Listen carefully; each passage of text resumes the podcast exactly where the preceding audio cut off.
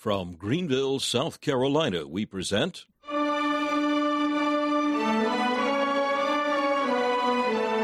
the Bible Speak.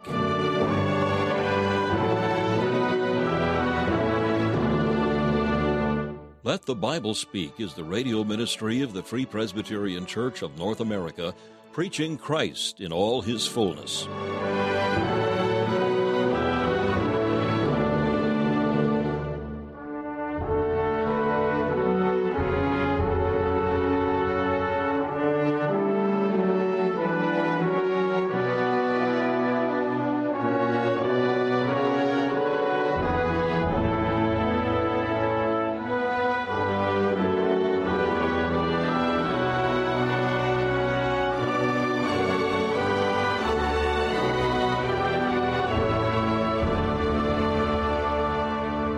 Once again, we count it a privilege to welcome you to another broadcast of Let the Bible Speak, presenting a series of studies on the doctrine of the Holy Spirit, preached by Doctor Alan Cairns, founder of Let the Bible Speak Radio Ministries.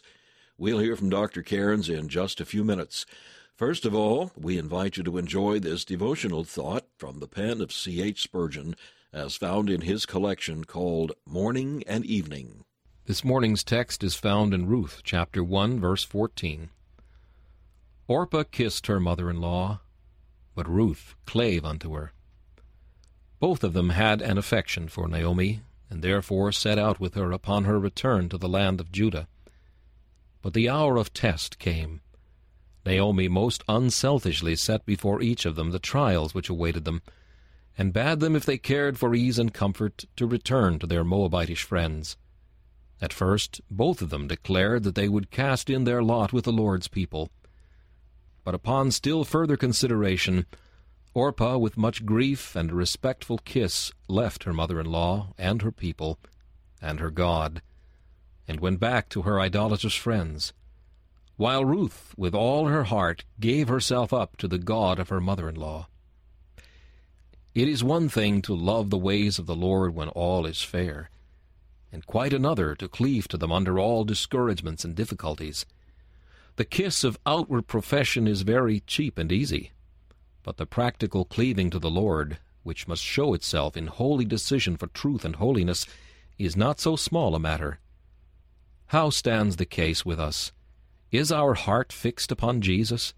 Is the sacrifice bound with cords to the horns of the altar? Have we counted the cost? And are we solemnly ready to suffer all worldly loss for the Master's sake? The after gain will be an abundant recompense, for Egypt's treasures are not to be compared with the glory to be revealed. Orpah is heard of no more. In glorious ease and idolatrous pleasure her life melts into the gloom of death. But Ruth lives in history and in heaven, for grace has placed her in the noble line from whence sprung the King of Kings. Blessed among women shall those be who for Christ's sake can renounce all. But forgotten, and worse than forgotten, shall be those who in the hour of temptation do violence to conscience and turn back unto the world. Oh, that this morning we may not be content with the form of devotion, which may be no better than Orpah's kiss, but may the Holy Spirit work in us a cleaving of our whole heart to our Lord Jesus.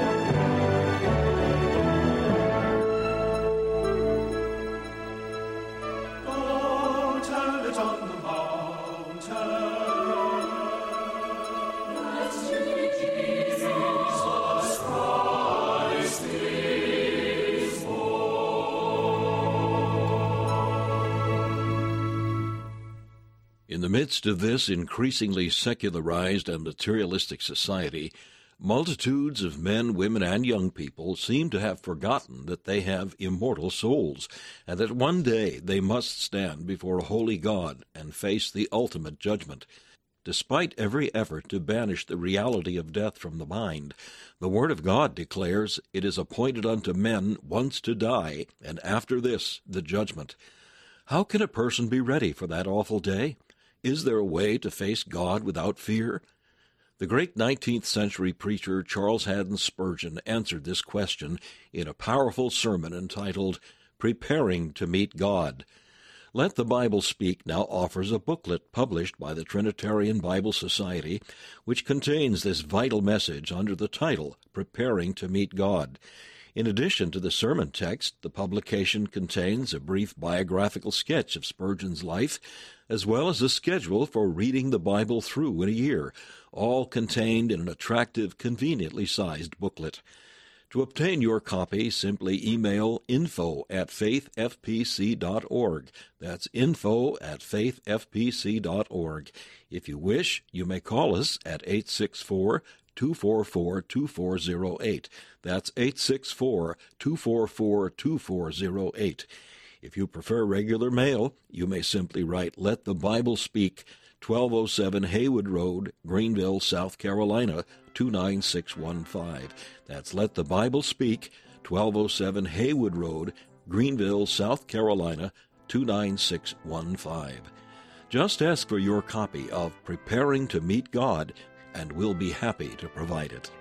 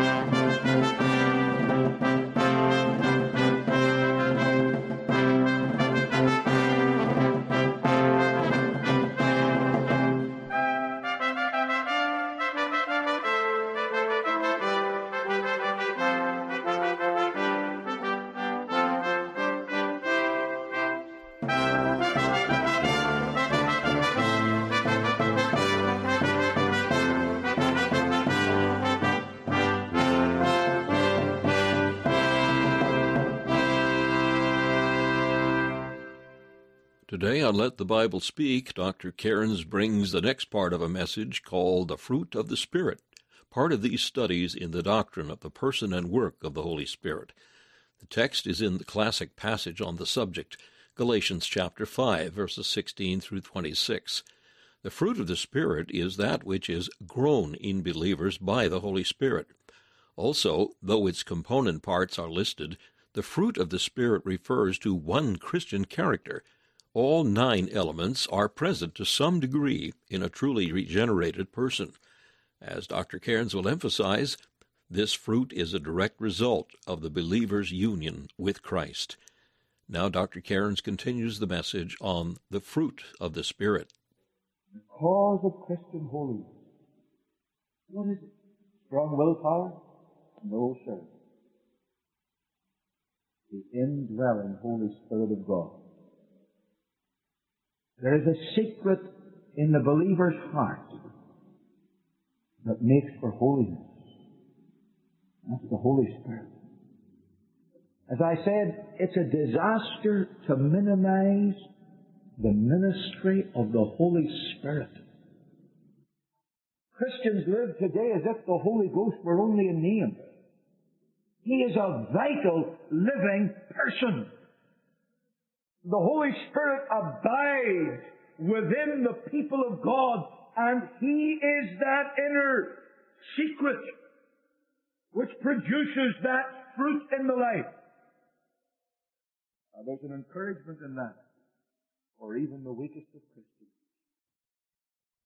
You are not left to fight this battle with sin and the flesh on your own. You are not left merely to screw up your courage and do the best you can. But rather, in you is the Spirit of God.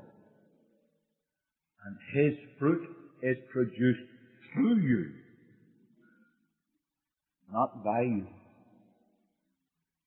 Now let's realize this. In John chapter fifteen, the Lord Jesus Christ takes up this theme of fruit. And He says, "Abide in me." He says, "I am the vine, you are the branches." Now I want to ask you something. And I've mentioned this before. I have to keep on mentioning it. Sooner or later, God will make it click. And it'll mean something to you that it's never meant before. I think all of us have only begun dimly to perceive it. I am the vine, ye are the branches. What does a branch do to be a branch? What does it do? What does a branch do to produce fruit? The very question shows you its own fallacy. It's not what it does that is basically significant. It's what it is and where it is. It's what Christ is. He is the vine. Look, He says you are the branches. Once the Holy Spirit comes uh, to regenerate you, as we saw, He baptizes you into the body of Christ. He puts you in vital union with Jesus Christ. Now that is a, a fact, a truth that cannot be gainsaid. There's a miracle there. There's a mystery there. There is a supernatural element there. And well, we may say that for salvation is a whole new creation. But let's get this, when God saves a man, it's more than a man walking an aisle and making a commitment. Oh, that's involved, the commitment of heart, the response of faith, that's all involved. But I tell you, we need to realize that salvation is not basically man's response to God. Salvation is basically God's mighty work in Christ applied by the Holy Ghost in a miraculous fashion.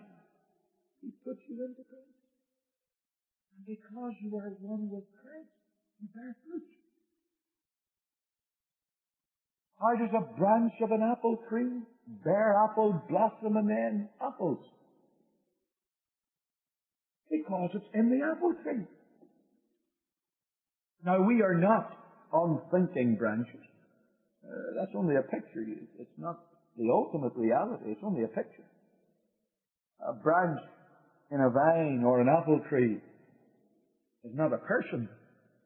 We have personality, and we have thoughts, and we have will. And therefore we have got to say yes. There are things that can mar your fellowship with Christ, and you ought to be careful that you, as chapter six verse eight says, sow to the Spirit. You ought to be careful that you are not introducing into your fellowship with your Savior that which is going to ruin your fruit-bearing capability.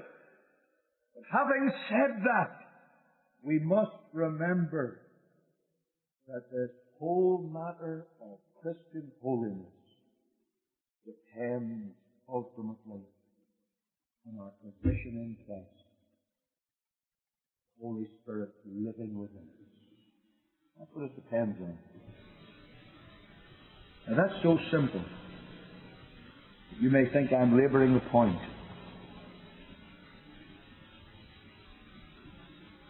I can only tell you, don't neglect it because of its simplicity. You may know it up here. It's quite another thing to know it in your heart. When I tell you that it was that simple truth that transformed the life of one of the greatest missionaries the world has ever seen, Hudson Taylor of China. When I tell you it was just before God, struggling with all the mighty demands of running and opening up such a vast country for the gospel, it was that simple truth. I am in Christ. I don't have to do anything to be in Christ. I don't have to sweat and labor to be in Christ. I don't have to work to get the Holy Spirit within me. I don't have to agonize to produce fruit. I just be what I am by spiritual nature. He produces fruit. He produces fruit. Changed Taylor's life. It changed the entire ministry and future of the China Inland Mission. And I'm simple enough to believe that it can change your life, and my life, and this church's ministry. The fruit of the Spirit. Very quickly, let me look at the elements in this fruit. There are nine elements, nine in number. And they're in three groups of three. Love, joy, peace. It's the first group. And they would speak basically of our relationship to God. Holiness in relation to God. Love, joy, peace. Then you've long-suffering, gentleness, and goodness. That would speak of our relationship to men. Holiness in our dealings with men. And then finally, faith. Or as most commentators believe the word here to mean faithfulness. Meekness, temperance, they would speak of our relationship to our circumstances surrounding. This is holiness in relation to life itself. And I say this, you'll see immediately the fruit of the Spirit, though one fruit, one Christian character, yet it touches life and experience at every level. Your fellowship with God must be enjoyed in the fruit of the Spirit. Your fellowship with believers must be enjoyed again on the basis of the fruit of the Spirit. Your reactions to your circumstances, your victory in life, must be the result of the fruit of the Spirit. Holiness is not something for church. Holiness is not something for the prayer meeting. Holiness is not just something for the inner chamber. Holiness, my friend, is in the inmost man. Holiness then spreads out to every part of that man's life in his dealings with God, with himself, with his circumstances, and with his fellow men. That's Christian holiness. And it's the fruit of the Spirit. Jesus said that you should bear fruit. You should bear more fruit. You should bear much fruit. It's a sad thing that most people automatically take that to refer to soul winning. Now, I believe that soul winning is an important part of the church's ministry, and it is a fruit for which we ought to look for the preaching of the Word of God and the ministry that you give in personal witness.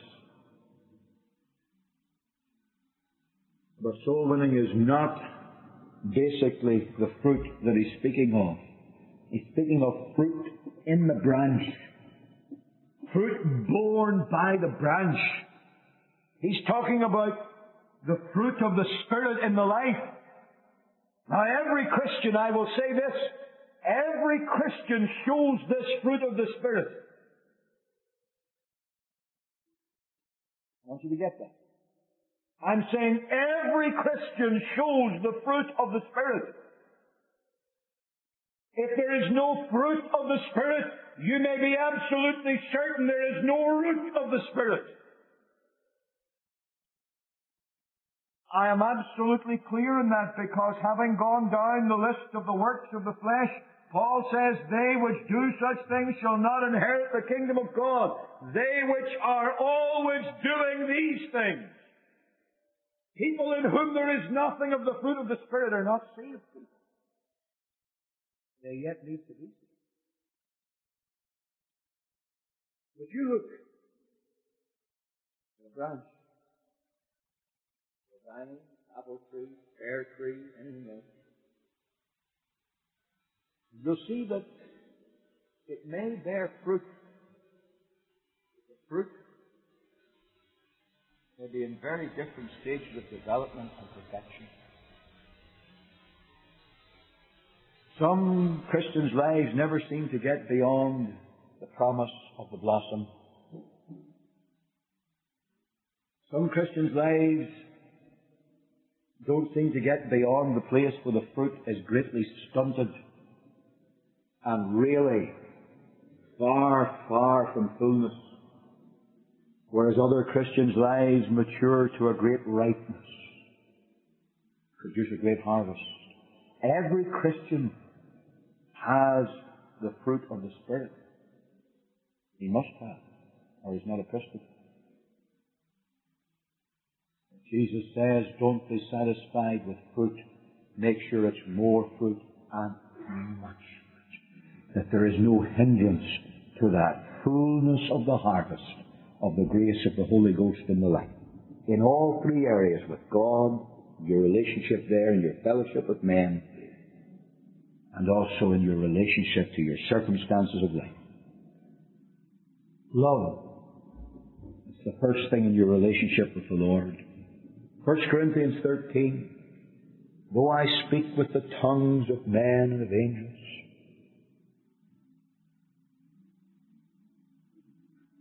Though I could preach the gospel with the golden oratory of an angel from heaven, if I don't have love, if I don't basically have a love for my God in Jesus Christ, it profits me not. Why can he say that? Because when the Holy Spirit comes to save a man, Romans five and five, he sheds abroad in his heart the love of God. In First Corinthians sixteen twenty-two, Paul says, if any man love not our Lord Jesus Christ, let him be anathema. Cursed of God, because the first fruit of the Spirit is love. A love for God. A recognition of Him in His glory, and a, a fixation of the heart toward the glory of God. Then there's joy. When Paul calls in Romans fourteen seven, the joy of the Holy Ghost. What is this? It's the exulting happiness of the believer in the certain assurance that Christ is possessed in all His fullness. Joy is not just the Indian smile of the charismatic. Joy is not the worldly type of uh, light song that comes from the lips but doesn't touch the soul. Joy is not being able to dance gleefully through life. Oh, at times that may be the case. But joy is the deep inner exaltation of the believer's heart, that no matter who is for him and who is against him, no matter how fine his circumstances and no matter how foul his circumstances, Jesus Christ is his in all his fullness. I am blessed with all spiritual blessings in heavenly places in Christ. God foreknew me. God predestinated me. God called me. God justified me. God glorified me. Christ died for me. The blood has been shed for me. The Holy Spirit has regenerated me. The Holy Spirit has sealed me. Heaven lies before me. And there's not a power in heaven, earth, or hell that can ever rob me of Christ in all his fullness. I want to tell you, in the certainty of Christ possessed, grips the heart of joy. That's the joy of the believer.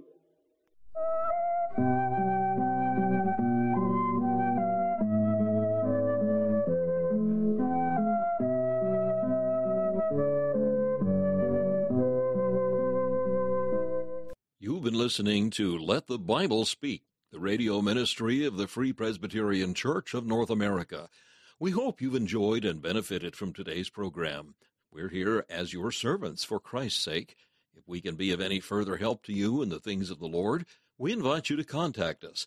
Our mailing address is Let the Bible Speak, twelve oh seven Haywood Road, Greenville, South Carolina, two nine six one five.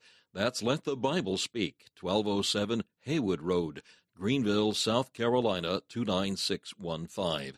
If you wish, you may call us at one eight six four, two four four, two four zero eight. That's one eight six four, two four four, two four zero eight. Our email address is info at faithfpc.org. That's info at faithfpc.org. If you would like to learn more about the Free Presbyterian Church of North America, we invite you to visit our website, w w w dot f p c n a dot org. That's w w w dot f p c n a dot org. This is Charles Kelsch saying thank you for listening and inviting you to join us again as we Let the Bible Speak.